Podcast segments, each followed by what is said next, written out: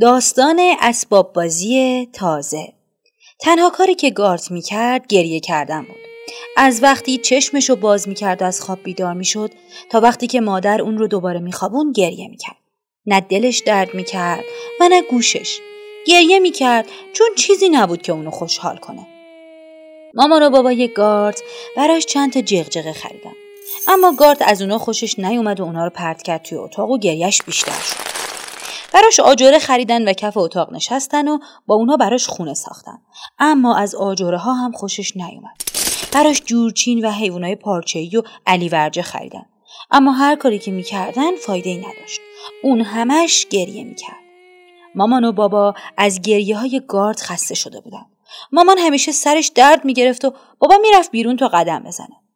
یه روز مامان از مامان بزرگ گارد خواست به خونشون بیاد و از گارد نگهداری کنه. تا مامان بتونه به بازار برو برای گارد یه اسباب بازی تازه پیدا کنه. مادر بزرگ اومد و مامان رفت بازار و اسباب بازی فروشی رو پیدا کرد. اونجا عروسکای پارچه‌ای ماشین آتش نشانی و یه کتاب پر از عکس سگای جور و جوری اما نمی‌دونست گارد از اونا خوشش میاد یا نه. یه توپ بزرگ آبی هم دید و با خودش گفت خودشه. این توپ بزرگ آبی رو براش می‌خرم. حتما خوشش میاد. مامان توپ خرید و به خونه برد.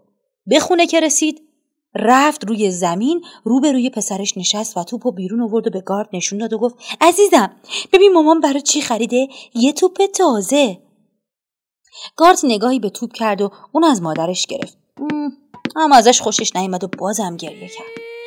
مامان به مامان بزرگ نگاه کرد و گفت نمی‌دونم باهاش چیکار کنم. فقط بلده گریه کنه. مامان امیدوار بود مادر بزرگ چاره به فکرش برسه مامان بزرگ کیفش رو باز کرد و یک گردنبند از توی اون بیرون آورد گردنبند مهره های قرمز، زرد، آبی و سبز داشت که با کش نازک و محکمی به نخ کشیده شده بودند. مامان بزرگ گردنبند رو به گارد داد. اینجا بود که اتفاق عجیبی افتاد. گارد دیگه گریه نکرد. گردنبند و بالا گرفت و از خنده ریسه رفت. مهره های گردنبند رو میچرخوند. اونا رو دندون می‌زد و سعی می‌کرد که اونا رو بشماره. مامان لبخندی زد و مادر بزرگو بغل کرد و گفت آفرین مامان موفق شدی. بالاخره تونستی گریه گارتو بند بیاری. اون شب وقتی پدر به خونه اومد مادر اونو به اتاق گارت برد تا نشون بده که دیگه گارت گریه نمی‌کنه. بابا هم لبخند زد.